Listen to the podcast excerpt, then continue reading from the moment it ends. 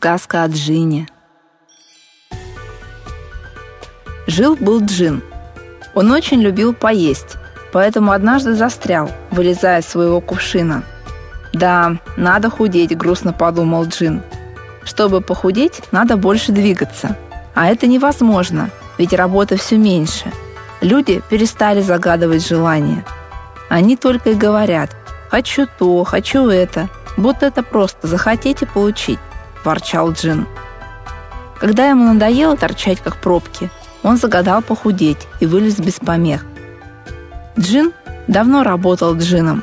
Жил он на небе, там, где уже нет самолетов, а ангелы еще не летают. Он надел свою летнюю шапку-невидимку, сел на всесезонный ковер-самолет и полетел в ночной город. Полечу, посмотрю на людей, что делают, о чем думают, чего хотят – Посмотрим, как дела у молодого человека, который второй год твердит «хочу много денег».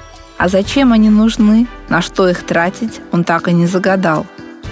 Джин подлетел к его дому и начал читать его мысли. Ничего не изменилось, все одно и то же. Завтра ты встретишь девушку, в которую влюбишься, и так научишься мечтать. Оставив одного подопечного, Джин полетел к другому – это была симпатичная женщина, которая хотела любви. Ну вот, опять страдает, плачет в подушку и воет, как ветер в трубе. Хочу встретить свою вторую половинку. А для чего тебе он? Это же не игрушка, а живой человек. Да не дай бог тоже мечтать не научен. Тут никакая любовь не спасет. Утром ты поймешь, что любимый человек – это прежде всего друг – Так, а что у нас там с заместителем директора? Так и знал, опять думаешь, как стать директором. А зачем тебе это, объяснить не можешь. Просто хочешь власти. Но это не желание. Дам и тебе шанс. Завтра ты проведешь весь день со своим пятилетним внуком.